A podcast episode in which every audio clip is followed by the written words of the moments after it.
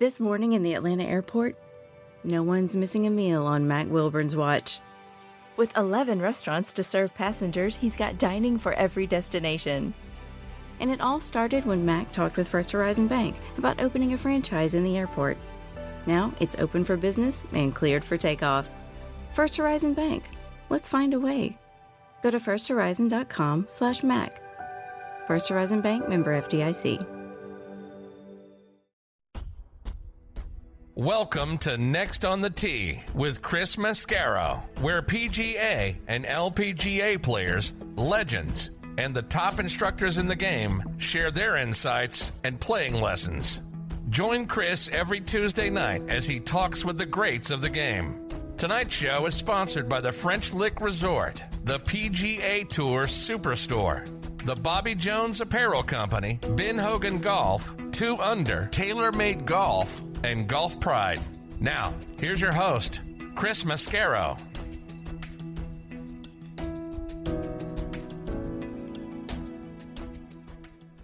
Hey, good evening, folks, and thank you for joining me tonight here on Next on the Tee. I'm your host, Chris Mascaro, and I really hope your week is off to a great start. I'm honored to be with you tonight as we put a bow on another season of Next on the Tee.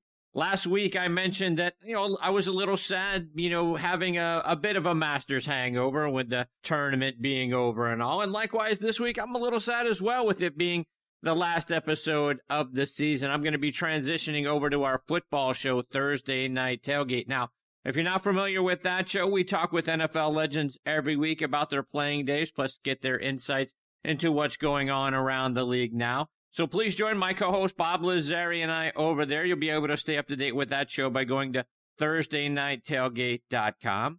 But like I say, it's a little sad that this season is coming to an end uh, here on Next on the Tee. I'll post a, an occasional interview, maybe some updates from our guests and our friends over the winter. But we'll be back in full force sometime after the Super Bowl. But tonight, we're going to go out with a bang with some really great guests. And before we get started, I want to remind you about one of our sponsors, the McLemore, which is a beautiful resort, community, and golf course. It's located just 35 minutes outside of Chattanooga, Tennessee, up on Lookout Mountain. They've opened their new clubhouse now, so go check out that and the course at themclemore.com. The course is co-designed by our good friends Bill Bergin and Rees Jones, and our friend and PGA Tour caddy Kip Henley has said outside of Pebble Beach, it's the most beautiful 18th hole he's ever seen. See why he says that by checking out the resort and the course online at themclemore.com. All right, tonight we're going to go out starting off with our resident director of instruction, Tom Patri. TP and I are going to look back on the Masters. I'll get his thoughts on what he saw from DJ, what he didn't see, and what none of us saw from Bryson DeChambeau and the play of some of the great former champions there Larry Mize, Mike Weir, Bernhard Langer, those guys were fantastic. We'll also talk about some drills that you can do indoors over the winter to keep your game sharp. So, looking forward to having TP back with me. He'll join me here in just a few minutes. Following him, I'm going to get a return visit from PGA Tour Pro Nick O'Hern and one of his business partners, Tom Naramore. I'm going to get Nick's thoughts and his memories from playing in the Masters. Tom is the co-founder of D3 Golf and the D3 Golf app that allows you to challenge a bet with your friends, even if they may live somewhere else. So looking forward to having both of those guys as part of the show. They'll join me about 25 minutes from now.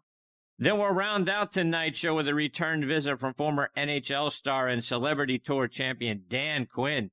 Dan played in the NHL from 1984 to 1997. He won the American Century Championship five times. He also was a caddy on the PGA Tour, looping for guys like Ernie Els and Joost Luiten and John Daly. He caddied for Ernie at the 2010 Masters, so we'll go back and hear some of Dan's memories from being a part of that event. Plus, why after winning the American Century Championship, again, five times, they suddenly stopped inviting him back to the tournament. We'll look forward to those stories and a whole lot more from Dan when he joins me about 45 minutes from now. So there you have it, folks. More great stories, tips, and information are coming your way tonight on this edition of Next on the Tee. And as always, thank you so much for tuning in and taking the journey with me tonight. You guys know I always like to start off the show by saying hello to my friends Mitch and Matthew Lawrence. I want to remind you about their great golf shows. Mitch's podcast is called Talking Golf Getaways. You can find it online at golftripx.com or over on Audioboom, Stitcher, or Player.fm. He and his co-host Darren Bunch are going to take you about around great places around the U.S. and Canada, plus some of the hidden gem courses that you might not be aware of.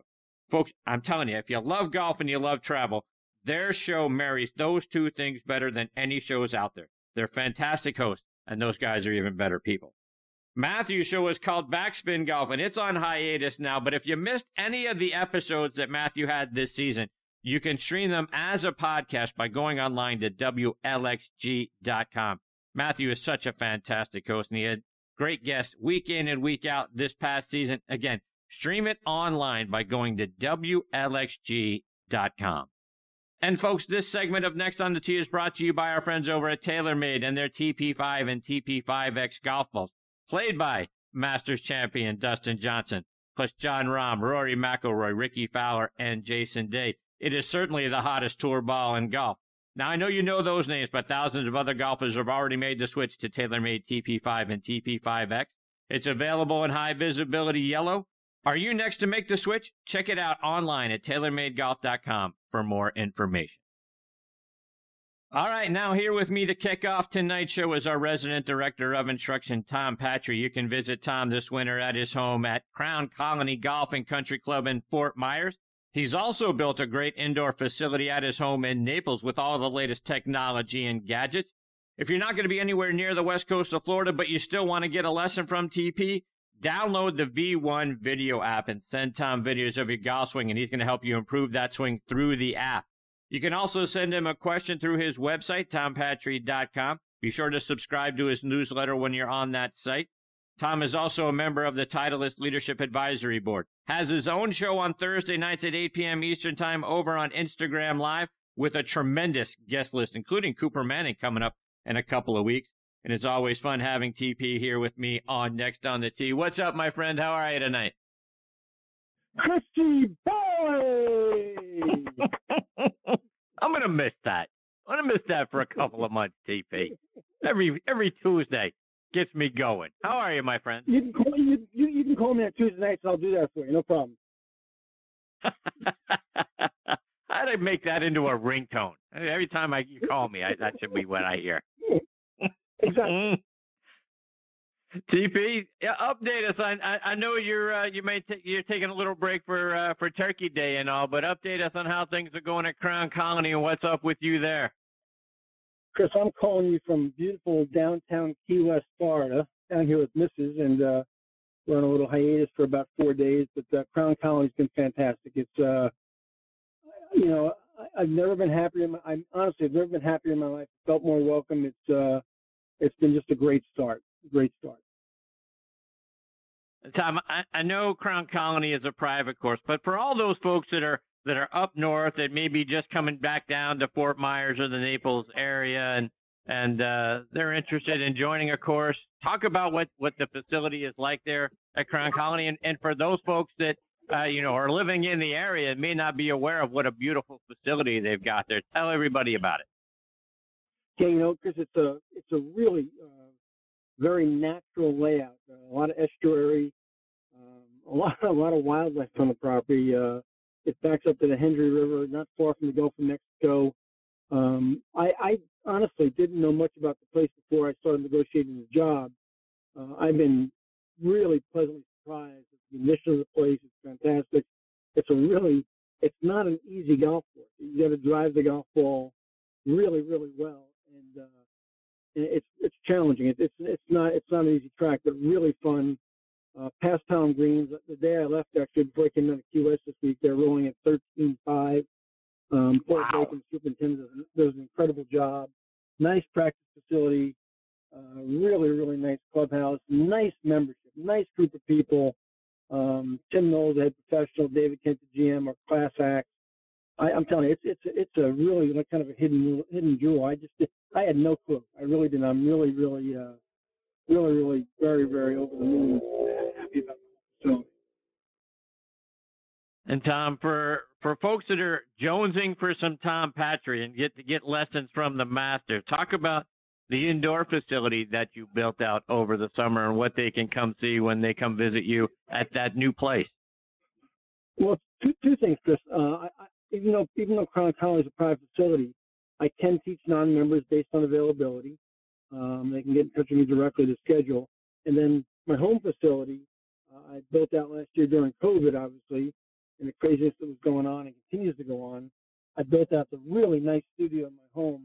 I kind of gutted the three-car garage and turned it into a uh, indoor indoor studio, including you know BodiTrak, TrackMan, uh, V1 video, flat screen TV, all the toys, all the bells and whistles. Um, it, it really turned out much better than I thought it would, and I've had people over on a pretty regular basis in the evenings. Actually, after I get done teaching Crown Colony, for some evening work as well as on Mondays on my day off. So I do some private instruction there as well for people who don't want to drive to Fort Myers or want a more private setting and want and want all the bells and whistles. Tom, let's let's switch gears a little bit. And the last time you joined me on the show, we were looking ahead to the Masters and the idea that Bryson DeChambeau was going to destroy the course record because, as he said, Augusta National was a par 67 for him. So if you look at how he performed, he was about 18 over par based on his standards, and then had some excuses for why he wasn't feeling right and all this and that. So things didn't exactly go as he had planned. Give me your thoughts. Talk about uh, Bryson and tugging on Superman's cape that is Augusta National. Well, as you know, based on our last discussion, Chris, I'm I'm kind of over Bryson DeChambeau. I mean, I'm not uh, I'm not um, I'm not a fan. I'm just not a fan. I, I think that uh, you know you keep your mouth shut and you play golf, and and you let your you let your scorecard take take care of the talking. Um, I think um, he got a little bit ahead of himself there. Obviously, did me, and and Augusta obviously wasn't a par 67 for him, and there's more to the game than driving 400 yards on occasion um, to, to play championship golf. Listen, you can't take anything away from the way he played at Winged Foot. He was on that week; it was his deal but nobody's on every week. And and you're right. Nobody should pull on Superman's cape, and Augusta kind of bit him uh, as it as it should have, and, and maybe he'll keep his mouth shut a little bit and just play golf and, and let the chips fall where they may. And TP, let's talk about the opposite side of that coin and uh, coin and what we saw from DJ and what he did, and you know, and uh, as uh, the opposite of what Bryson didn't do. We saw DJ be the first guy to reach 20 under par there. Thoughts on what you saw from DJ over those four days? Well, well there's, a, there's a perfect comparison, Chris, because DJ doesn't really say very much, doesn't beat his chest a lot, just kind of shows up and does his thing. Drives the ball a long ways, drives it in play, but also has a much greater command of his short irons. His distance control was exquisite. He putted the ball beautifully and managed the golf course you know, backed off when he had to, stepped on the gas when he had to. Really did a great job, I think, from a course management standpoint and an emotional standpoint. Um, I think I think he put an absolute clinic on for four days, um, and, and rightfully so, won the golf tournament. And Tom, you know, a lot was made prior to the final round about you know DJ's challenges with losing some leads in, in final rounds. Were you worried at all when uh, when he went he went out and he didn't birdie two. He bogeyed four and five, put it in the bunker on seven. I, you know, lead went from four down to two. It started to feel a little bit shaky for me. I started to like, uh oh, uh oh, we could we we could be in trouble here. Uh, but then obviously righted the ship and went on. But were you were you concerned at all about what you saw from him at the start of the the final round? I don't think people realize because how I think the two hardest things to do sometimes are to play with a big lead or to play in front of your home crowd fans. You know, if you're in your hometown playing in an event, playing with a big lead sometimes is harder than playing with a one-shot lead. In that, you know, you're you're almost overcautious, don't want to make a mistake, and and all of a sudden somebody goes on a birdie run and closes the gap from five to two, and you kind of feel it, you know. But I, I think he did a nice job riding the ship. I think the bogey he made it. I'm sorry, the birdie he made at six into that back right pin was was fantastic. Um, I think I, you know he, he never really looked like he lost his cool. He kind of stayed to his game plan. I think uh, I think Austin, his brother, did a nice job helping calm him down a little bit. Um, I think he's got an awful lot of firepower, realizing he's got 13 and 15 on the back nine.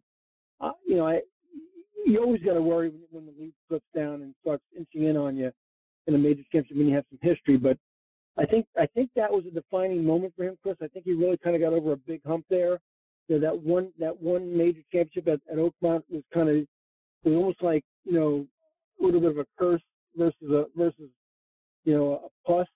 Um, he needed that second major. I, I wouldn't be surprised if he gets on a little bit of a roll now and he doesn't win, you know, somewhere between six and ten in his career, even though he's 36 years old. He's fit, he's long, he's got great, great distance control, he puts the puts the ball. His wedge game has really come a long ways. Puts the ball beautifully. I, I think it, I think it might have been a big turning point in the guy's career. Yeah, I wanted to get your thoughts on that, Tom.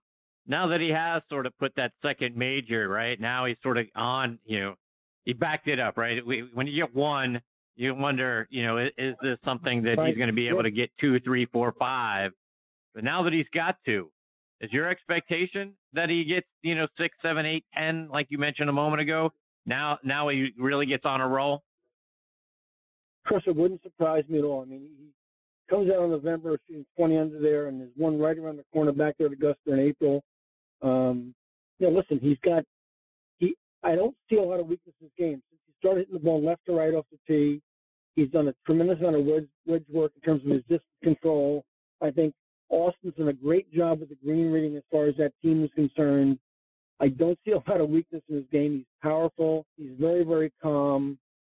Um, he drives the ball beautifully now in a long ways. You know, it wouldn't, Chris, it wouldn't shock me at all if he got on a little bit of run, a la, uh, you know, Brooks Koepka, uh, you know, that kind of little three to five year period where he goes on a little bit of a run that wouldn't shock me one bit. TP, we talked about Rory's chase to complete the career Grand Slam there at Augusta National. Ended up finishing tied for fifth. He finished inside the top 10 now every year from 2014 to 2020, with the exception of, of last year in 19, where he finished tied for 21st. But do you think he's eventually going to get that win at Augusta National and complete the career Grand Slam, or, or is the course a little bit in his head now? you know, it, it almost reminds me a little bit of Sam Snead, Chris. You know, where he, he had all those near misses at the U.S. Open and never finished the, the career Grand Slam himself. Um, you know, he's certainly got plenty of talent. He's certainly got plenty of length. He, he he's got all the shots. He seems to be very inconsistent on the greens. Um, you know, he's had a couple of lapses there that are really, really painful at Augusta, as Sam had in the Open you know, I, I, I, I wouldn't, I wouldn't bet the house on him winning at Augusta. I wouldn't. Not, I, I don't think he. I'm not saying he can't win at Augusta. I'm not saying he won't win at Augusta, but I wouldn't be putting a big part of my check on it. You know, my my my, my salary on it. You know, at any time in the near future. I, I'm I'm skeptical. Tom, what about what we saw from some of the past champions, guys like Larry Mize, Mike Weir, Bernhard Langer, and Langer and Mize are obviously in their 60s. Those guys both played really well. Langer finished tied for 29th, which, oh, by the way, was better than where Bryson and Tiger finished. Talk about the performances we saw from them.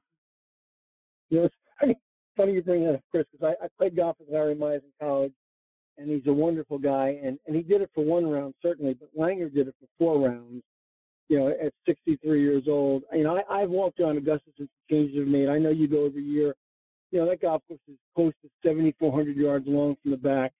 And, and Langer hits it about the same exact distance that I hit it right now.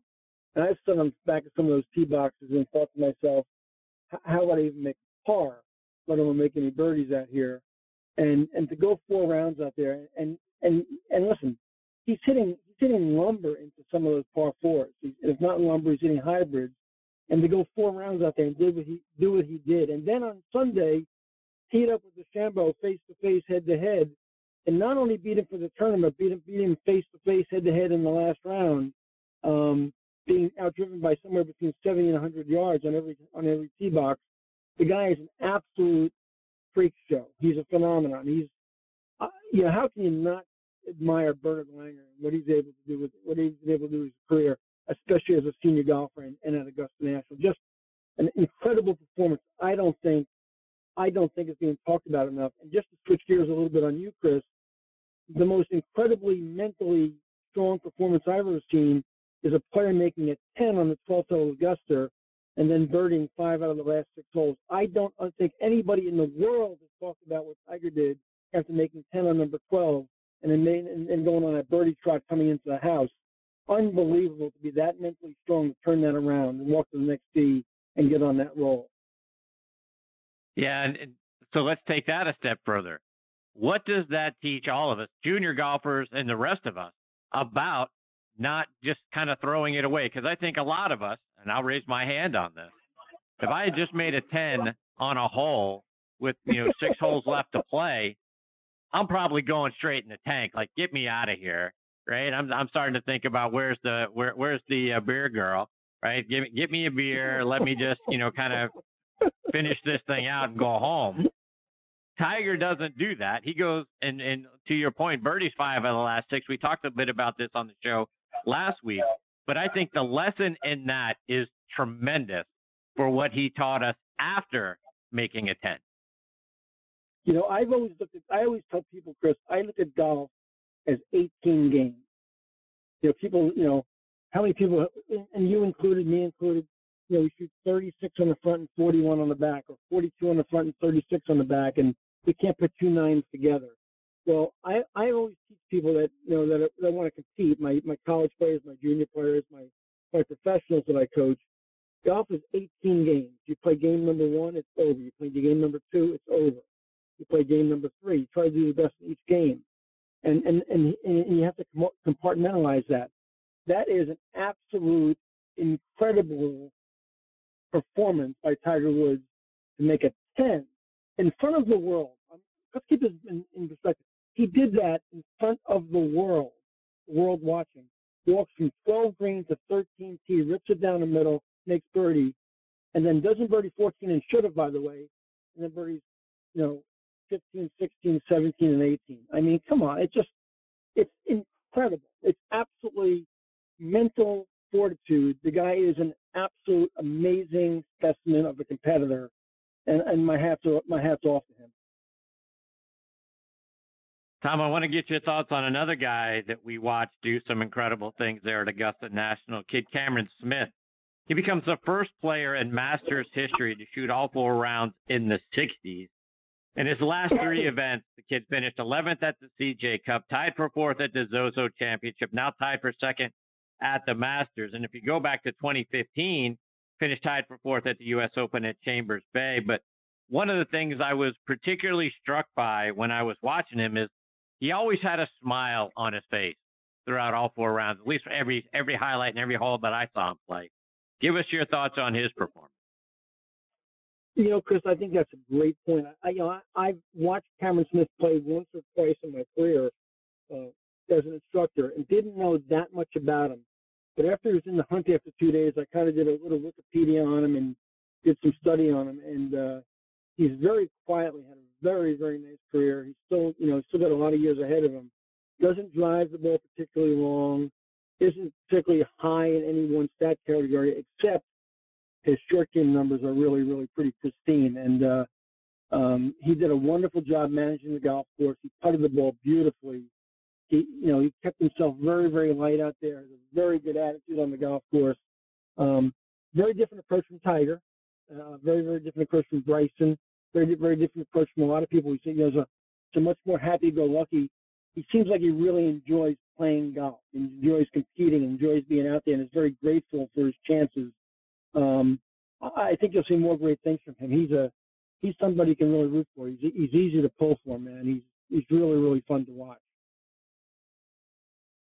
Tom, I want to switch gears and get uh, some playing lessons from you for for our folks now that are you know in the northern part of this country or anywhere around the world where it's starting to get cold and it's hard to play and we're we're maybe started to get relegated to being indoors. So for all of us that that aren't currently in Key West, Florida but talk about some drills that we can do to kind of keep our golf swings in shape so we don't end up with a whole bunch of rust when it uh, when it starts to get warmer out and we get towards the spring. What can we do over the winter? Great question, Chris. I guess the number one thing you can do is during COVID, because I don't want you flying, is if you're in the Northeast, 95 south to Fort Myers. 95 south, Fort Myers, come see me. That's the number one tip to get better this winter. Second tip after that is I think you need things to do indoors. Um, putting mat is something I've put in my own my own office in my house. You know, I come home from work every night. I flip on the TV. I do a little work in the office, and I I always make sure before I go to bed, I, I you know I spend about 25 or 30 minutes hitting some putts. Um, I, I I love the orange whip. Uh, I, I sing the orange whip usually every morning and every evening in, in the in the studio in my garage at the house. You've got to be doing things that keep you in motion and keep you attached to the motion. Not that you have to be super mechanically specific, but make swings every day, whether it's a weighted club or an orange whip. Uh, you've got to hit putts. You've got to create, you know, some field drills you can do for short game. Um, if you got someplace you can hit balls indoors or in a heated in a heated situation, you've got to have some live action on a semi regular basis. You can't, you know, the orange whip is great indoors. It does nothing replaces live action. So whether you have a dome nearby, if you're in a cold weather climate, whether you have a heated driving range nearby, whether you can put a net in your garage and, and, a, and a mat in your garage, you've got to have some live action too on a semi-regular basis, meaning let's call it once a week, once every 10 days, aside from doing any indoor drills. You've got to make motion. You can't get, you can't put the clubs in the closet. You can't put them away for the wind. You cannot do that. People that do that, Chris, come back when the weather breaks, you know, April, May, and it's July before they really get their golf game in shape again. Uh, besides doing those kind of things, you got to be doing some stretching exercise. You got to keep your body limber, keep some pliability and flexibility. You cannot get stagnant.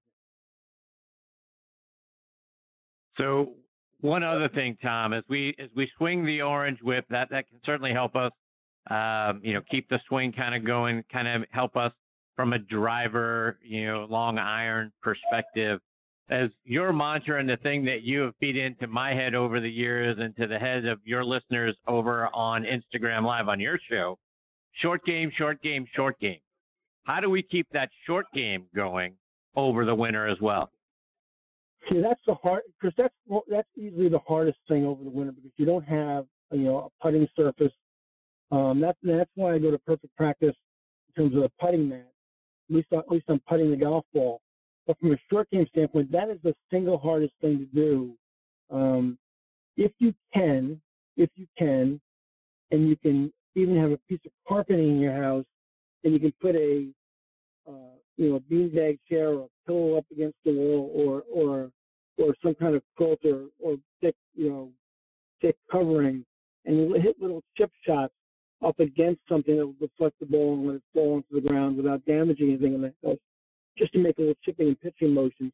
The problem, you know, and that's not bad, but the problem is you're still not, still not referencing a specific distance control, which is what short game is all about, controlling distances. You know, that's the hardest thing because I really don't have a great answer for that unless you're in a dome setting or a heated or heated range setting, um, or some some kind some kind of indoor practice area you can have access to. That's the real catch 22. You can handle putting, you can handle full swing. The in between stuff is really difficult.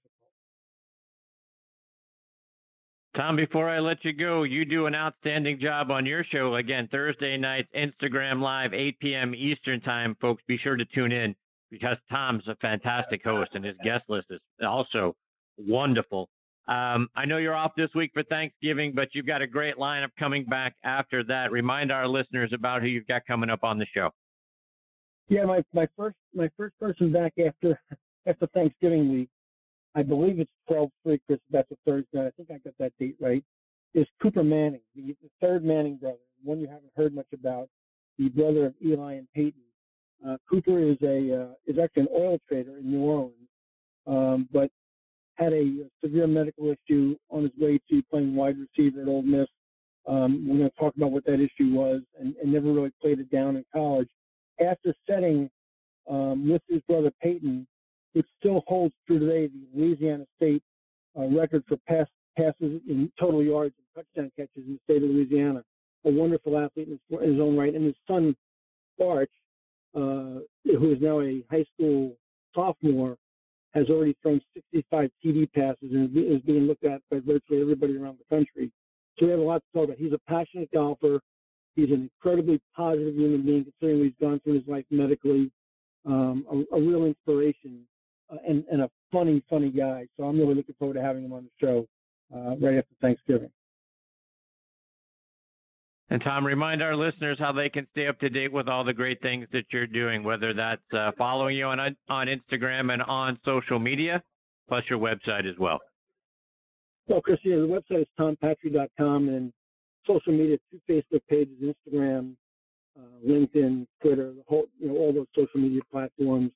And then, uh, of course, my website, like I said, tompatri.com, where you can sign up there for my quarterly newsletter. And then, you know, bi-weekly, I'm on, a, on an incredible podcast called Next on the Tee with Chris Mascaro, which, which I'm privileged to be on, uh, you know, by, you know, twice, twice a month with the greatest podcast host in the world, bar none.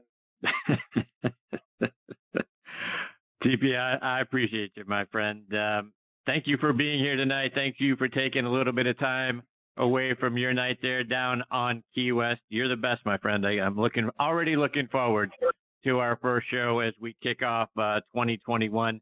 This is our 44th show together, so we will kick off number 45 at the beginning of next season. But in between now and then, my friend, stay safe. Happy holidays to you and the missus. Look forward to catching up soon. Chrissy, uh, happy Thanksgiving to you and yours. I love you very much. You, I, I think the world of you and what you're doing, and uh, I really mean it sincerely. You're the best in the whole world at what you do, and uh, it's an honor and a privilege to be on with you as much as I am. I, am really grateful to be with you. Well, I'm blessed to have you, and the love goes right back to you, my friend. Take care. Stay safe. We'll catch up soon. Thanks, pal. Good night. See you, TP. That's the great Tom Patri, folks. Tom Patri, P A T R I. TomPatri.com is the website at Tom Patri Golf and at Tom Patri uh, on uh, on Twitter. But folks, I'm telling you, that Instagram live show, TP is one of the great hosts that you're going to see and hear anywhere. I uh, I can't encourage you enough to check out his show, and the, his guest list is absolutely top notch as well.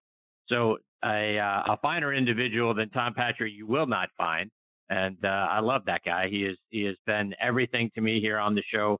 What a wonderful uh, instructional guest, right? Every every week, like Tom said. Uh, but on top of that, ten, uh, TP is ten times a better person.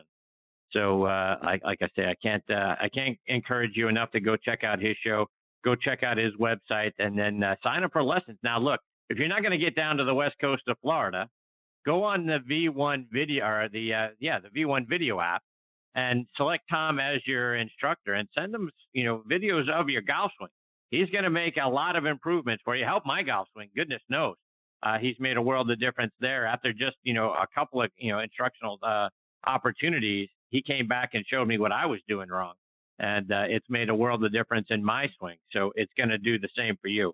Look forward to catching up with, with uh, Tom again soon. And like I say, in between now and next season, folks, go over there and tune in Instagram Live, 8 o'clock Eastern Time. Uh, you're going to really love his show.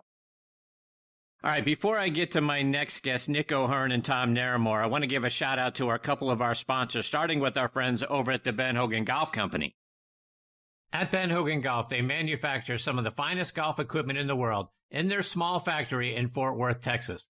That's because they build each club by hand using the same process Mr. Hogan created when he started his company 65 years ago. They call it micro manufacturing. So no mass production, no shortcuts. Visit them online at benhogangolf.com to learn more about their tour quality products and factory direct prices. Also want to give a shout out to our friends over at Golf Pride. In golf, light grip pressure releases power. Golf Pride engineered a secret the pros know. A larger lower hand encourages lighter pressure. Plus 4 technology is designed with four additional layers, which reduces tension in the lower hand to generate more power. Play Plus 4 and release the secret the pros know.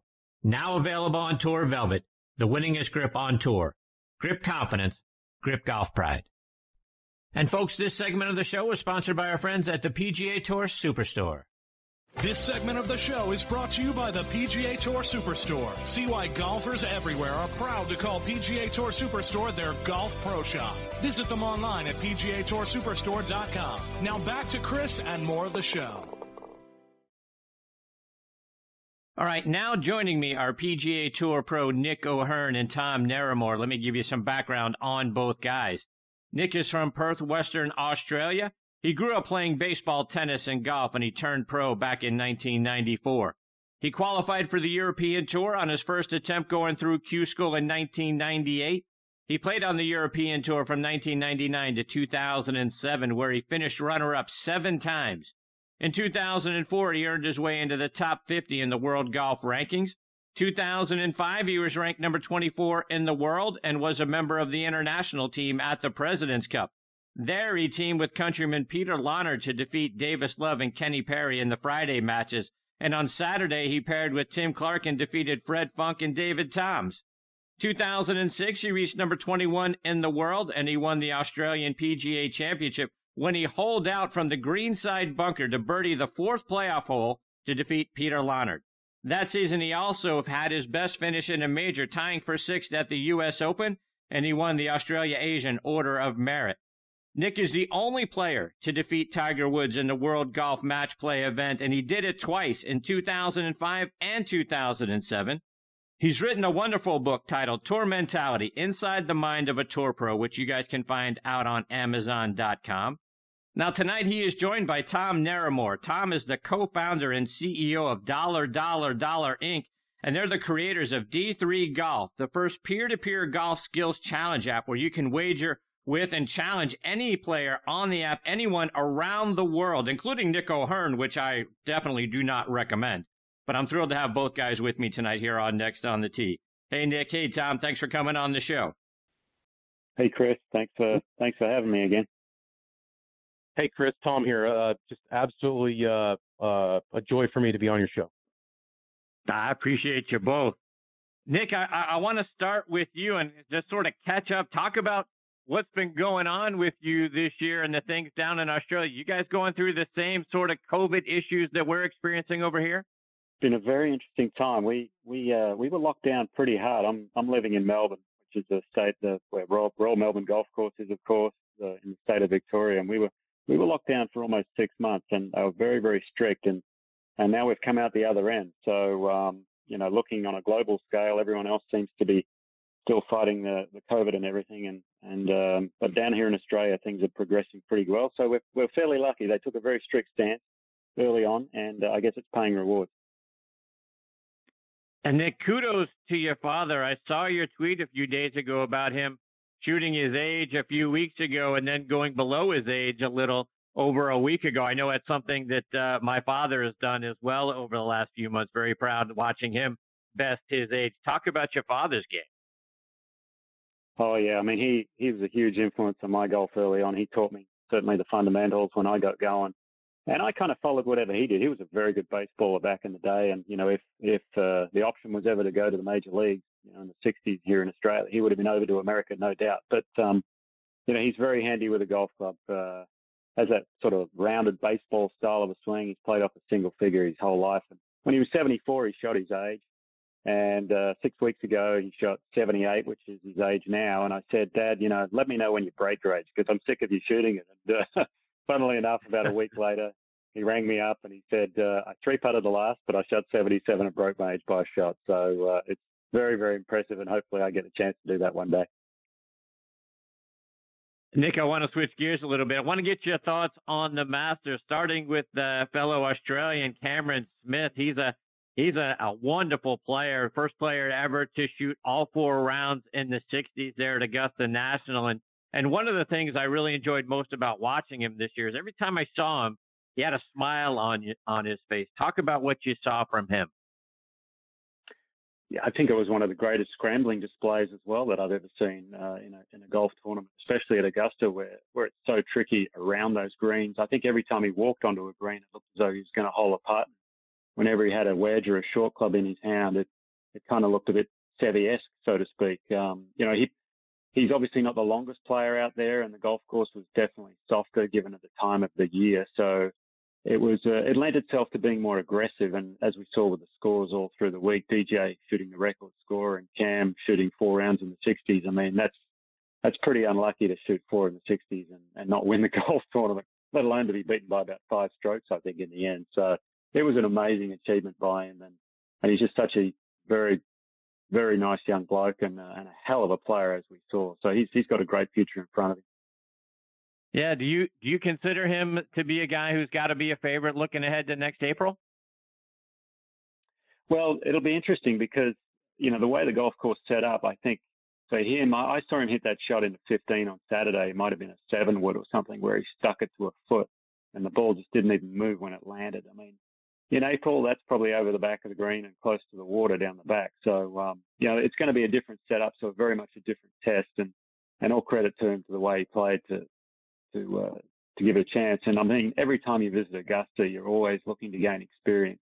Even if you're not in contention, there's always things you can look out for for the next time you're there. And and the way he held himself, uh, you know, on that Sunday especially was just so impressive. So I think he'll be one of the contenders for sure. But it's it's very much a long hitters course, obviously, and, and the shorter guys they just have to be on all aspects of their game. And, and Cam showed that throughout the week with his putting and his short game.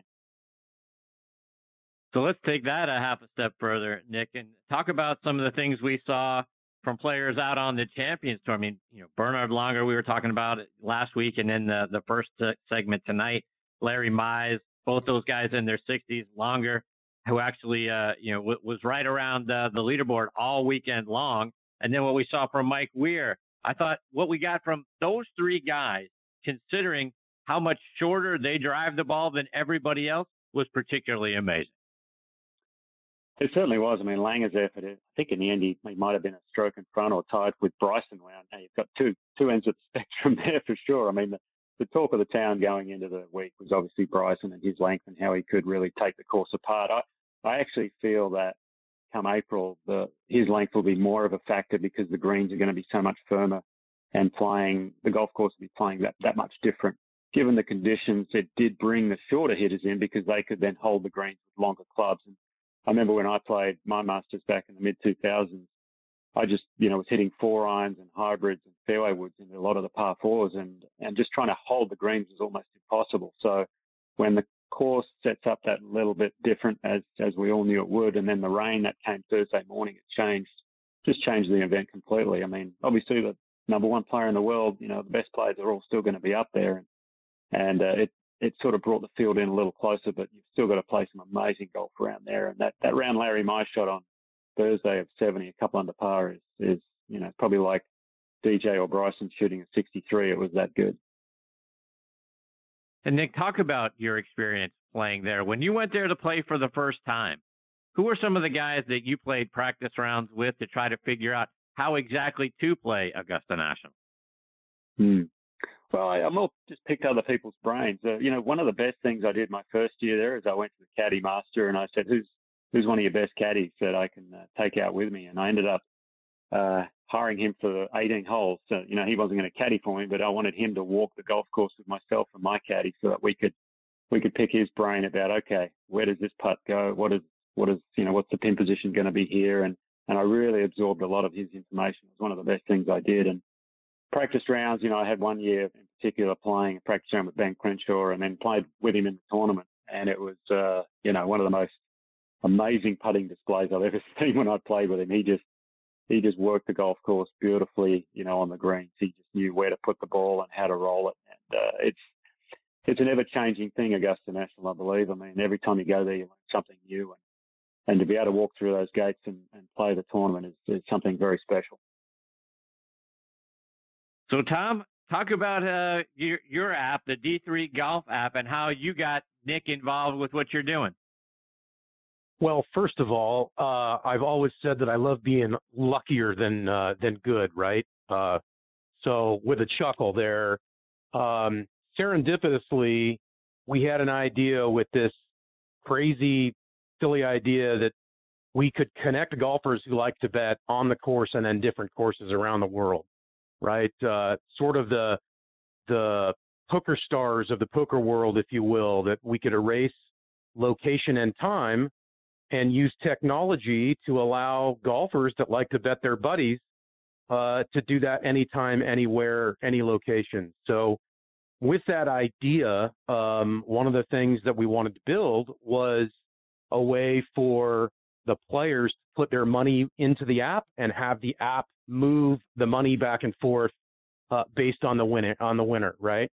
And so to do that, um, we needed some consultants, and through an initial consultant that we had back in 2018, he happened to be working with Nick on another project, and he said to me, uh, "Hey, I know this uh, professional golfer um, that might be interested in helping out." And so he introduced me to Nick. And uh, listen, I've had the pleasure working hip to hip with Nick now a couple of times a week uh, for the last two and a half years. So um, not only has my business gotten better, but my golf game too. Uh, when you can hang out with a with a tour pro, it is amazing what you learn just by watching an osmosis. So I feel very lucky. So Tom, talk about it. Like you know, particularly you know this year with COVID and that sort of thing, and and travel being restricted. I know annually I go on a golf trip with my buddies. So uh, you know, my my buddy Ange, uh, we didn't get the opportunity to go play. My other buddy Joe and Bob. So I got two guys down in Orlando, one guy over in Myrtle Beach, and and they didn't get the opportunity to lose to me and have to buy me dinner. So talk about how we can all play at different courses at different times, but still end up betting and and, uh, and, and competing against one another. Absolutely. So when you build a profile in the app, uh, and anybody can download the app at our website, which is d3golf.com. Uh, download the app; it's completely free. Uh, you can load your wallet uh, and invite your friends. If they're already there, then you have the ability to go play golf. We have all 40 over 40,000 golf courses loaded in the world. However, we are on version one right now, so it's only available in the U.S. Come Q1 2021, uh, we're going to launch Australia, Canada. We're looking at Europe. Um, uh, we're looking at the legality of that. We're going to do Australia, Canada, uh, and uh, another uh, another country that that um, we're thinking about. So, uh, so it's that simple. you load your friends, you go play golf, you start a challenge, you pick the wager amount and the game that you want to play. Right now, we've got Nassau and Skins. Um, you can do carryovers. You don't have to do carryovers, but you can bet any amount you want.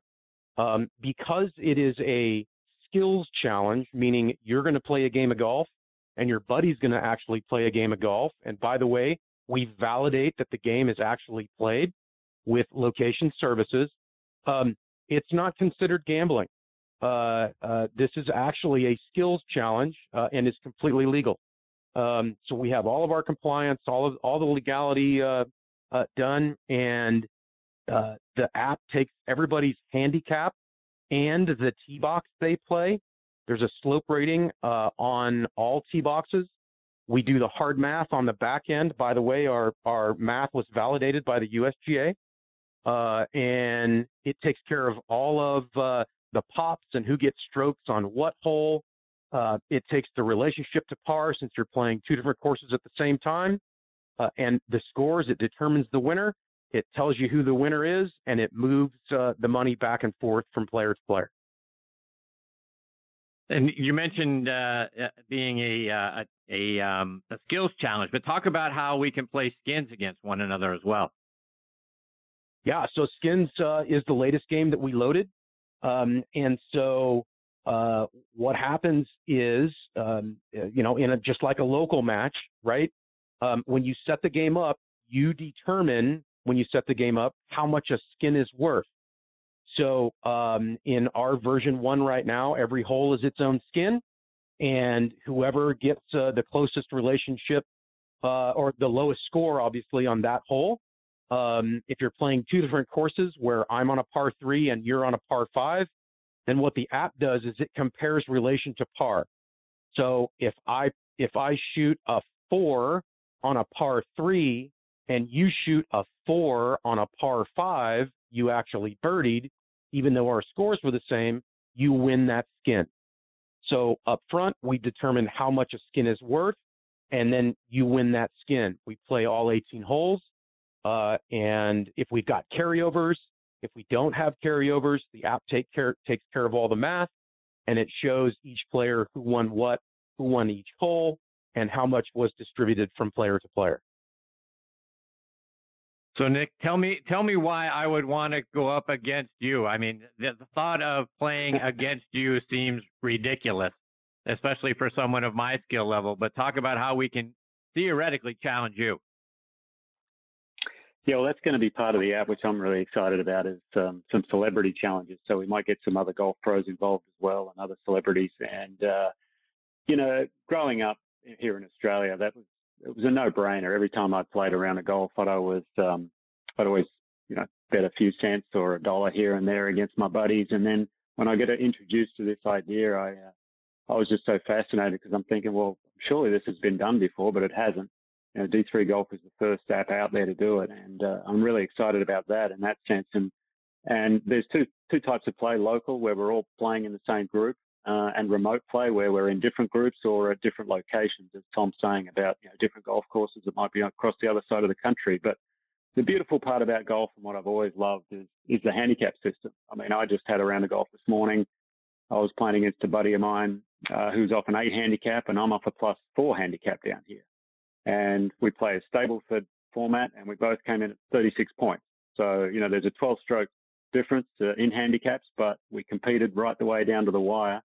And and I think that's that's the beauty of golf is it's the only sport in the world where pros and amateurs can compete against each other on a level playing field. It just won't happen in any other sport. And um, you know, I've shot five and six under myself on a round of golf, and I still get beaten by 18 handicappers. It's just the way it goes, unfortunately. But uh, I've had a blast doing it, and I'm, I'm really looking forward to launching it down here in Australia. And uh, you know, continue to challenge Tom and see if I can take a few dollars off him. Guys, just a couple more before I let you go. And Nick, I know you just turned 49 back on October the 18th, and the Champions Tour looks like it's uh, it's just there on the horizon for you. Are we going to get the opportunity a year from now to see you out there? Oh, it's you know it's on the horizon, but it's not one of my main priorities at the moment. I'm still uh, you know, I, I, stopped playing full time about five years ago now, and, and, we moved back to Australia a couple of years ago. So when I hit 50, um, I'll think about it and, and see where my game's at and, give it a good shot. But again, a lot of, obviously will depend on travel restrictions and COVID and all that sort of thing. Um, I'll have to go through the Q school over there because I never won in the US, unfortunately. I came close several times, but uh, you know, beating Tiger Woods twice in match play, I think that should give me an automatic exemption under the Champions Tour, but apparently it doesn't. Indeed. So I'll have to I'll have to wait a bit there. But um, you know, I'm I'm really enjoying playing. I'm, I'm mentoring and coaching other players now, and still playing a couple of local events. And uh, and I'm really excited about this golf app and uh, and and just you know getting people playing. And and as I mentioned before, you know, I grew up whenever I played, there was always some action on the side, and that's that's where the competition comes in. And it's just a fantastic uh, fantastic project to be involved with. Nick, let our listeners know how they can stay up to date with all the great things you're doing and follow you on social media. Yeah, sure. I'm on uh, I'm on the Twitter, uh, which is I guess at Nick O'Hern, and same with Instagram. Um, I have my own website, nickohern.com, and I've uh, actually just recreated some uh, another website called tourproexperience.com.au, which um, you know, another golf pro and myself, we take out clients for uh, what we call the tour pro experience. You know, something if you went to a PGA Tour event, this is how it's going to be. We're going to give you the the best gear, the best food and wine, and uh, show you the golf courses and uh, and give you some an amazing experience. So that's that's something I'm really looking forward to. But uh, Instagram, Twitter is always the best way with me, and and you'll see a lot more of me coming up when uh, when the app gets launched here for sure. And Tom, let our listeners know about how they can stay up to date. Download the app, where they can find it, and then stay up to date with all the great things that you guys are going to be doing with version one and then future versions as well. Absolutely. So uh, you can find us on the web at uh, d the number three golf golf.com. Uh, we both Android and iOS uh, links are right there. So whatever platform you're on, uh, and uh, our Instagram is wanna bet me at wanna bet me W A N A B E T M E. Uh, that's Facebook, Instagram, and Twitter on that handle at Wanna Bet Me. Uh, so you can find us there, follow us there. So yeah, we're we just started development on uh, version two. It'll be out uh, mid to late uh, first quarter of 2021. We're looking at a March launch. Uh, many games, it's going to be a completely new experience. And like I said, we're going to launch some other countries, so you get some international play as well as play your uncle across uh, across the, United States with your buddies. So looking forward to it and uh, just excited about it. You bet. Yeah, absolutely. Well, Nick, Tom, I can't thank you enough for taking time, Nick, for out of your day over there in Australia, Nick, uh, uh, out of your evening there out in California. But I can't thank you enough for being a part of the show. I hope you'll come back, uh, both of you will come back and update us on how things are going with the app and uh, and uh, let us know what's new and how uh, version two is coming. It sounds fantastic. I can't wait to take some money off my buddy. there you go. Look Thanks. forward to it. Thanks, Chris. Take care, uh, fellas. Great, great chatting. Happy again. holidays. Thanks, Nick. Take care. Happy holidays. Stay safe out there. We'll catch up soon. That is the great Nick O'Hern and Tom Naramore. Again, the the app is D3 Golf and it's d3golf.com. So very excited about what those guys have to offer and what it's going to look like, what version two will be like, and let alone version one. And certainly looking forward to uh, to downloading the app, getting my buddies to download the app, and then not only taking some money off of them uh, for what it's like uh, over the course of our round, but then utilizing that skins piece as well. So great stuff. Look forward to catching up with those guys again soon. All right, before I get to my next guest, Dan Quinn, I want to give a shout out to a couple of our sponsors, starting with our friends over at Finn Cycles. It's time to rethink golf. The game is at a tipping point. The young people we need in the game don't have four and a half hours to spend out on the course. Pairing Finn Cycles with a desire to play ready golf can cut playing time in half because all golfers go directly to their own golf ball. Plus, it's tons of fun. Go online to finscooters.com and click on Find a Fin for a course that has them near you. I also want to give another shout out to our friends over at the McLemore. The McLemore Mountaintop community rests atop the highlands of Lookout Mountain, Georgia, overlooking historic McLemore Cove and Pigeon Mountain. Surrounded on all sides by state and national parks, historic land districts, and private land trusts. The resort features an 18 hole Rees Jones and Bill Bergin championship course, a gated residential community, and a planned clubhouse opening in the fall of 2020, plus planned hotel and conference center. The dramatic 18 hole course is made up of a variety of golf experiences, combining canyon holes, highland holes, cliff edge holes that are well suited for the beginning golfer as well as the senior player. McLemore also offers a wonderful six hole short course called the Cairn. Designed by Bill Bergin, the Cairn provides players with a short warm up or cool down before or after a round, or a relaxing way to improve one's game with family and friends. McLemore is located a short driving distance from Atlanta, Nashville, Knoxville, Birmingham, and Huntsville, and just 35 minutes from downtown Chattanooga, voted number one best town in America two years in a row by Outside Magazine. While a private course, McLemore offers stay and play packages for guests in club managed properties, as well as a number of membership opportunities, including social memberships, non resident memberships, and corporate memberships as well. For more information, please visit McLemore online at themclemore.com or give them a call at 800 329 8154. All right, now back in making his seventh appearance with me here on Next on the Tee is Dan Quinn. Let me remind you about Dan's background. He's from Ottawa, Ontario, and grew up in Brockville, Ontario. He played hockey in the NHL from 1983 to 1997 with the Flames, Penguins, Canucks, Blues, Flyers, North Stars, Senators, and Kings. He was the co-winner of the Penguins Players Player Award in the 1986-87 season, and that award is voted on by the players and given to the player who exemplifies leadership for the team both on and off the ice and who is dedicated to teamwork. Over the course of Dan's hockey career, he scored 266 goals, had 419 assists, and totaled 685 points in 805 games. In golf, he was one of the top players out on the celebrity tour. He competed at the American Century Championship for many years. He won it five times and finished in the top 10 18 times. He's caddied out on the PGA Tour for players like John Daly, Ernie Els, and Joost Luiten. And I'm very excited to have him back with me again tonight here on Next on the Tee. Hey, Dan, thanks for coming back on the show. Hey, Chris, how are you? To you. Good to hear from you.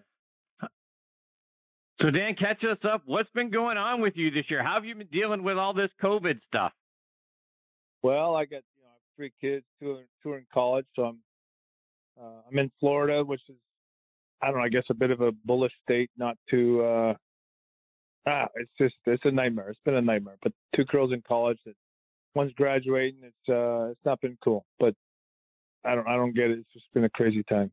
I don't know how you're dealing with it, but it's been crazy. with you. And Dan, I, I thought it was kind of funny. A couple of, I guess, about a month or so ago, I saw someone was giving you a hard time, thinking you were the Falcons' now former head coach. How many times have you had to deal with people banging on you, thinking you were uh, the Dan Quinn who was the head coach for the Falcons? Well, it's been uh, it's been interesting because I used to always say like a lot of the when when Google and all that stuff happened, I was happy to not have be the first person when you Google Dan Quinn happen, but uh, because because of some you know past mistakes. But when Dan Quinn took over for the Falcons, he took over the number one Dan Quinn. But unfortunately, I took it over to social media. All I did Twitter was to follow my kids, and I got all these Dan Quinn tweets from me. Lot he blew the Super Bowl against the Patriots a couple years ago, so I started that started that little uh, funny exchange. But it's all good. Dan, I want to get your thoughts on the Masters, and I know we've talked about this before, but for anyone who hasn't uh, wasn't a part of the shows uh, on some of your previous visits, I know you were on the bag there for Ernie Els in 2010. Talk about what it's like being a caddy uh, at that event. The the event I did was in April. This was a unique event uh, that just passed, and uh, I'm lucky enough to have got some inside scoops on uh, you know you know, Wayne Gretzky's the Wayne's a friend of mine. He's been down here. We played golf last week and this week, and he was at Augusta for the Masters with the family. And uh, even though only one person could go on grounds, but it was a unique event. And, and I think November versus April when I caddied in 2010, and Mickelson won. Ernie came 20. I caddied for Ernie Els that year, and he came he came 18th. But um, I just thought uh, it was a opportunity for somebody that I think is uh, an, upper, uh, an unbelievable golfer in, in Dustin to really separate himself in the next 18 months. To he could possibly win three three Masters in the next. I, I, I would be shocked if he doesn't win one of the next two in 21 and 22. So it's going to be a you know a, a kind of a coming of age of a guy that just buried everybody last you know two weeks ago to uh, the next April of 21 and April of 22. What was it like for Wayne to be a part of, you know, DJ's win and, and, a, and a historic win? First guy to ever reach 20 under par. And outside of uh, a, a, few moments in the final round that uh, kind of made you scratch your head when the lead got down to two. But obviously, he, uh, he, he righted the ship and then went on to a fantastic final round. What was it like for Wayne to be a part of that? Well, so there's, couple, you know, well, there's Wayne's perspective in mind, and then you know the, the two things I say that uh, you know obviously Dustin finally admitted he was nervous and he's never been nervous before. This meant a lot to him, a kid that grew up 70 miles from Augusta, and probably is why after all the wins he's had on the PGA Tour, it took this long, and maybe a, like a November uh, tournament in an ad hoc 2020 COVID year is the reason he won. And but I will be shocked if he doesn't win two or three more. Um, me as a professional, you know, as a golfer, and that's not from Wayne. But uh, Gretz was there. They were uh, they, they, they had a Canadian um, gentleman set up a house that had a lot of rooms, so they had the chefs, they had the grandkids, Wayne, Janet, Austin, and, and their trainer Joey D all stayed at the same house, and uh, I think they'll get it again in April.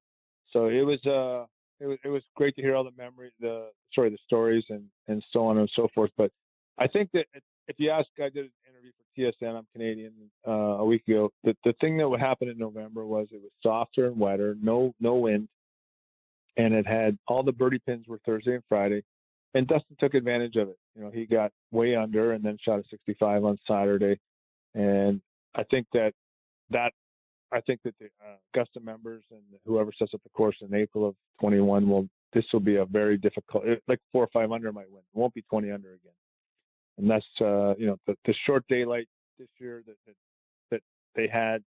Um, I think is the reason they just didn't want to have guys out there all day, and, and they wanted to get it around three o'clock so they could honor the CBS contract with football. It was a very unique year, and I think it, it bodes well for the future of Dustin Johnson winning golf tournaments in the majors, especially Augusta. I think he might win. I mean, it, it, the golf course is built for him. He's won it, and it's going to be interesting. I think he might you know, he might win three or four of these but in the next, you know, he's 37 by the time he's 45.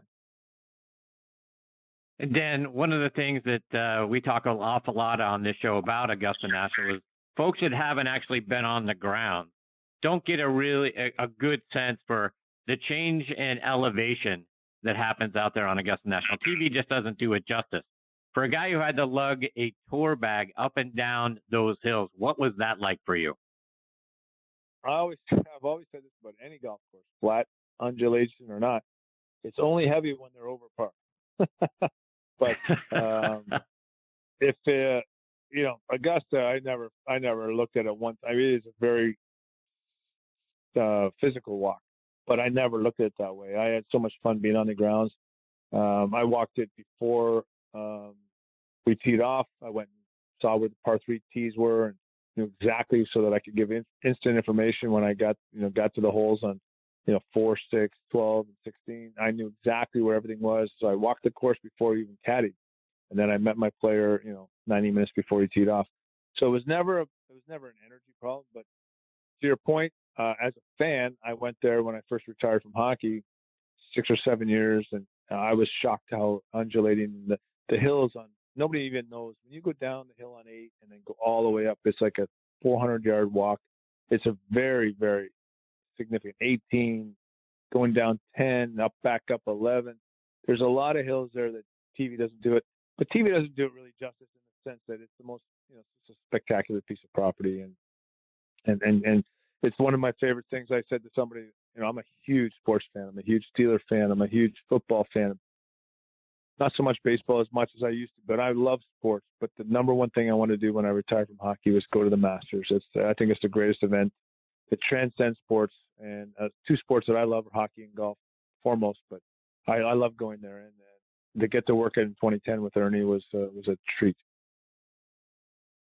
I guess the the other question I had, Dan, is you know for a guy that you went there, and as you talked about going out there, and especially out to the par threes, but how did you learn how to read those greens? That's got to be a, a, a, very difficult and time consuming thing to understand where I need to tell my player that he needs to hit the ball in order to have an opportunity to make birdie. Well, we did. Uh, you asked me about why I would go, I just wanted to have all the tees. If I could go out and do some work that and see some putts and uh, stuff, I thought that it was just just an effort that a player would appreciate uh, as they teed off. And you said, I've already seen a guy putt from the back of second, the second hole, because it, it would be just lazy not to go out instead of sitting around having a coffee. As far as reading the greens, we had a um, Ernie 2010 when I caddied for him. He had a we had the greens books and we had a an arrow. I put an arrow through every green that sort of was set up by a local caddy that he had met a couple three years before I worked for him. That basically put a, a line through every green that pointed to Rae's Creek, and that's what everything kind of does. It does tug down to the bottom where the bridge is on 11 and 12. If you if you look at Augusta, everything breaks to that, no matter where you are on the property. So we had a, a line through there, and then at the end of the day, you know, I'm not trying to be conceited, but I I know how to play golf, and I knew you, there, there's grain on every green. You could see the grain, you could see where the tugs were, and you could um, and I, I could read green. So I we did we had a good job that week, and um, the putting wasn't our issue. We said we made three doubles. Otherwise, you know, Ernie might have contended. But it's it's a it's a it's a unique place, and bent grass, just like Bermuda grass, everything has a tug to it or a, a pull to it. And Augusta, especially, everything points down to that bridge on 11 and 12.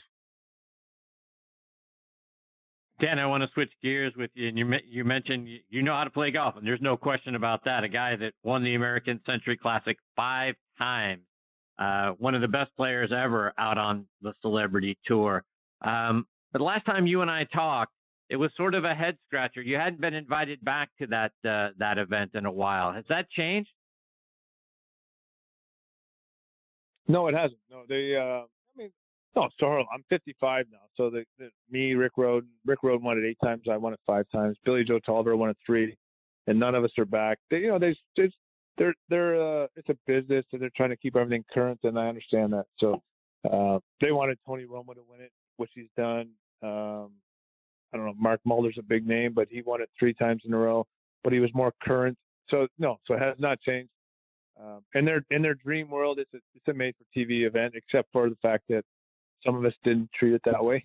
but you know, they want Steph Curry or uh, um, you know Tony Romo to win it, and then then so that's where it's at. But Mardy Fish, I don't, I don't. Again, it, I had a 23 year run, won it five times, like you said. I think 18 times you said top 10, whatever. But I had a great time yep. every year I went out there, and it was a it was a thrill to play it. But at the same time, Gretz was talking to me about it today. I mean, I was an active player when I went my first time. I was still playing the NHL. Uh, I was current, and uh, so I'll take that. And I shot under par for the very first time. Uh, I shot three under in 1992 when I was still in the NHL. But that's not that's not tooting my own horn. I'm just saying there's a there's a few guys. It's, there's a lot that can play. It's just it's a it's really it was originally about guys that could play no matter what their celebrity status was to where it's become much more about celebrity status. And I'm not a celebrity. Wow. I don't know if I'd go that far. Um, well, I had a career. Talk about, I'm not a celebrity. I'm not. I'm not. I'm going to sign autographs in a restaurant. 55, bro. it's all good. It's all good.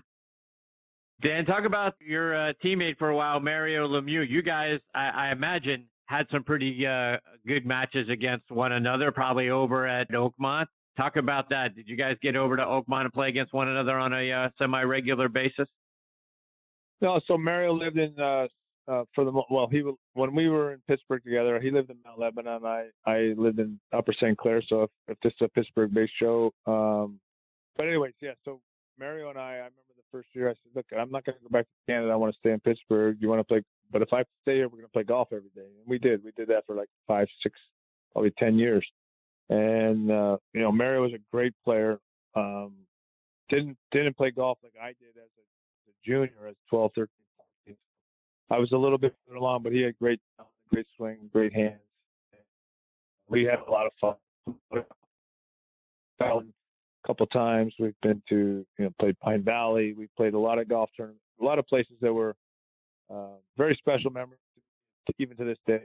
I texted him today, so I heard he has he had some health problems. And um, anyway, we had a great time. Pittsburgh is the greatest. Uh, I, mean, I'm still friends with Bob. Great friends with Bob Ford. Love the place to play golf. Uh, the, the, the, Pennsylvania, I just I just love it. And it was um, Mario and I played a lot of golf. Not so much at Oakmont, but much more over at. We started at Rolling Hills joined together in 1987. The summer of that was my first summer there, and I think that's been, I don't know what's called now, but we basically a lot of the most of the golf we played was at a place called Nevillewood in Pittsburgh, and um, that opened in '92 through 2001. I think Mario plays more over near Sewickley or Allegheny now. Played a lot of golf at, at a place called Nevillewood in Pittsburgh. Dan, just a couple more before I let you go. And uh, your son's a pretty good golfer. Talk about his game.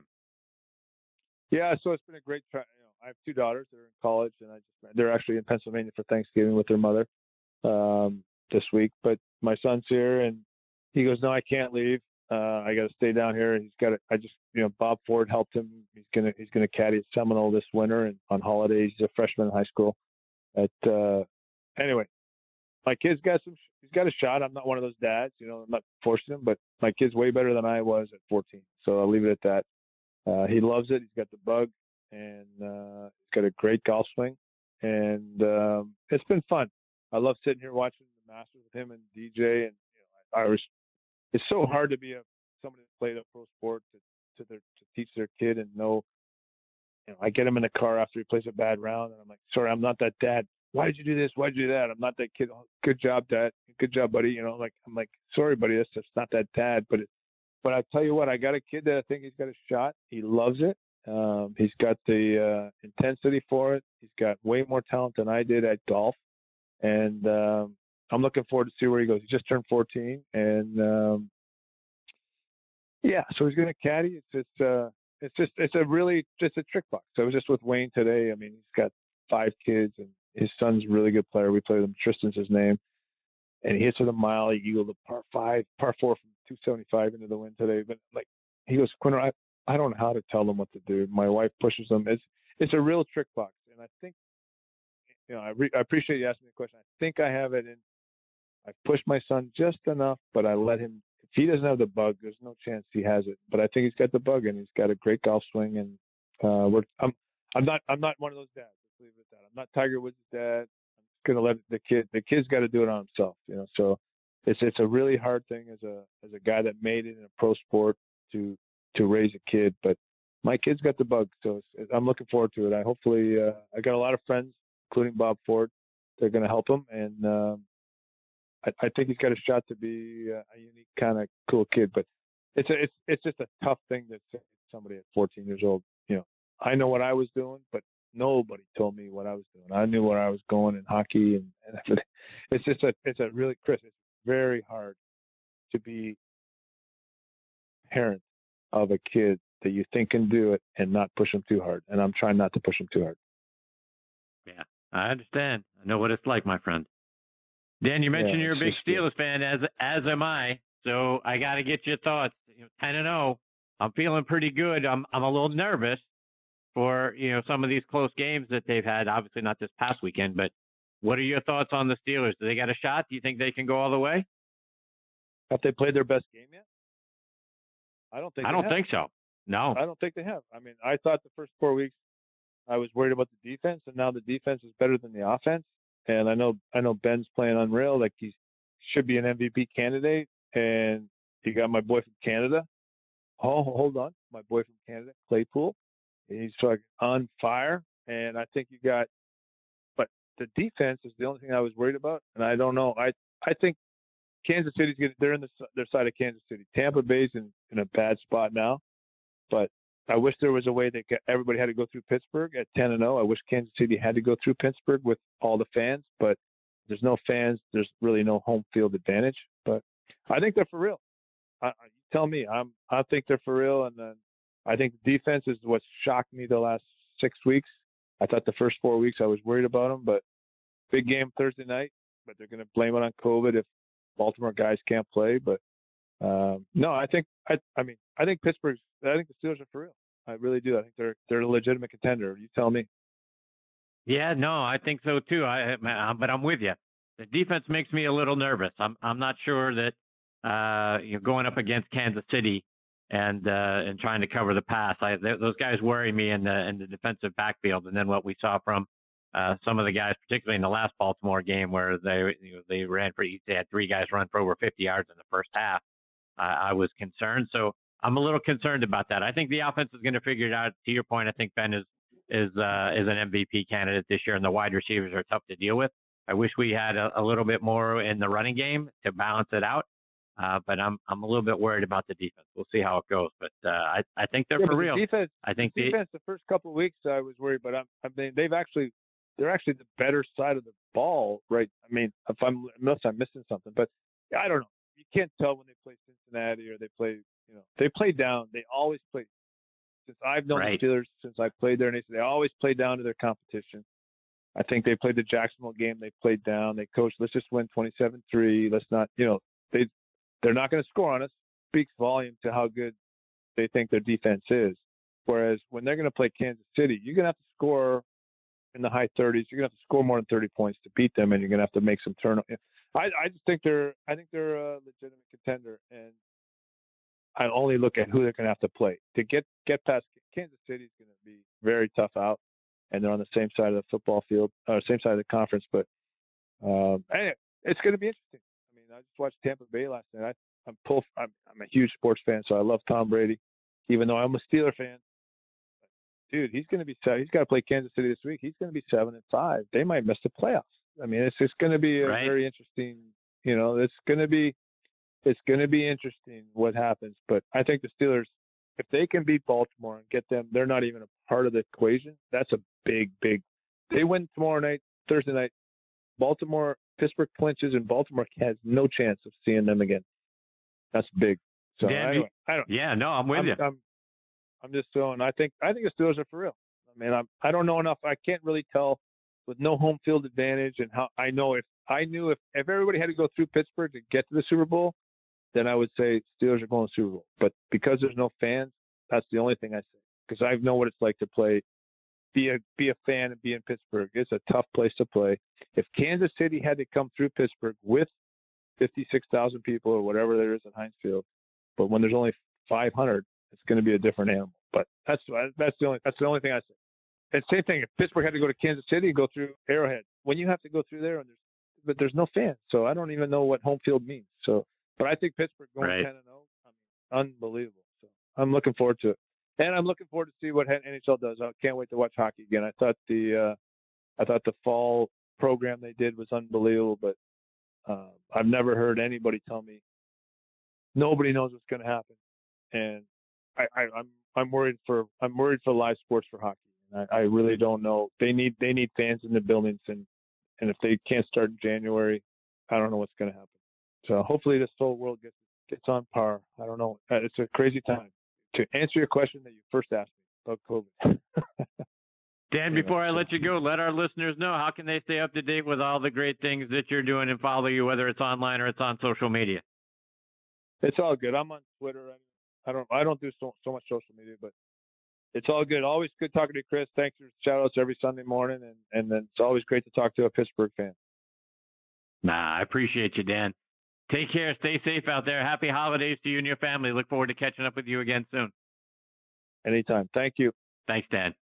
That's the great Dan Quinn. And folks, he's very humble, but uh, tremendous athlete, tremendous celebrity, and a tremendous golfer. Again, you know, you go back and you look at what he did on the celebrity tour. Again, won the American Century Classic five times. And I guess to his point, you know, they want to stay current.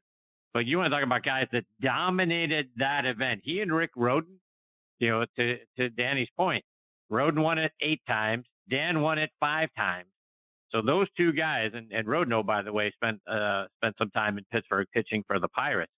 But those two guys were as dominant on the celebrity tour as anybody. And our good friend over over on Thursday night tailgate from an NFL perspective, Steve Bartkowski also has some game, by the way, uh, was out there playing uh, in those events as well. So uh, I just thought it was a head scratcher when uh, when you've got those guys that uh, were so dominant that uh, the invitations stopped coming and they wanted other guys out there. Like like you said, I guess they want Tony Romo to win. They want Steph Curry to win. So let's get some of these guys that are winning this event, and we won't invite them back to give these other guys an opportunity uh, uh, to be the champion. But uh, Dan, tremendous tremendous hockey player, tremendous golfer, and a tremendous uh, individual. So look forward to catching up uh, with Dan again uh, next season.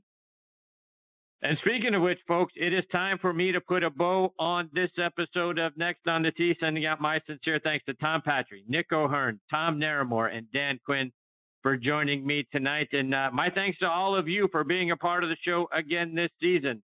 Like I mentioned at the top, we're going to be on hiatus for a couple of months. But if you love football, I hope you'll join me and my co host, Bob Lazari, over on our show Thursday night tailgate. That's going to be on the same uh, Blog Talk Radio and the same uh, podcasting site.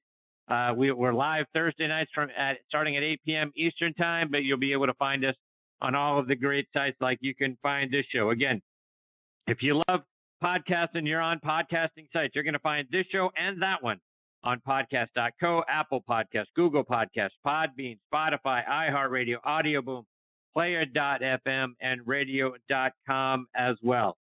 Uh, please stay up to date with our website, nextonthetee.net. Uh, we'll have some, you know, I'm sure some special events, uh, you know, a, a, couple of interviews here and there over the winter, plus things that our friends and our sponsors are doing. So we hope you'll stay in touch with the show by going on there and keep keep your eyes out because uh, we'll start posting what uh, what our next season will look like and who will be joining us over there on that website. Folks, I can't thank you enough for continuing to tune in and making us a part of your golfing content. Until next season, hit them straight, my friends.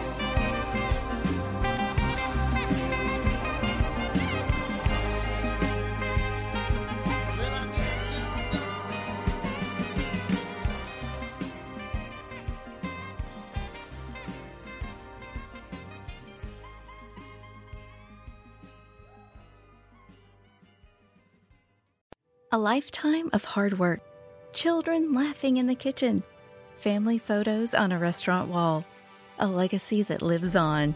It all comes from the power of a conversation, like the one Tommy Hall had with First Horizon Bank about taking over his father's Charleston based restaurant business. Now the table is set for a whole new generation. First Horizon Bank. Let's find a way. Go to firsthorizon.com slash Tommy. First Horizon Bank member FDIC. Hey, sandwich lovers! Today's your lucky day. There's a whole new way to roll for lunch or dinner delight with Nucky's Hoagies in the Roswell Corners Shopping Center. Now open. Nucky's Hoagies in Roswell is family owned and operated by the Sub Sisters, Stacy and Shannon, whose love language is food and Nucky's Hoagies, their passion. When you bite into a Nucky's Hoagie, you'll taste the difference. The softest hoagie rolls ever, along with hunger quenching sandwich combinations. Make Nucky's Hoagies in Roswell on Woodstock Road your new favorite spot for lunch or dinner.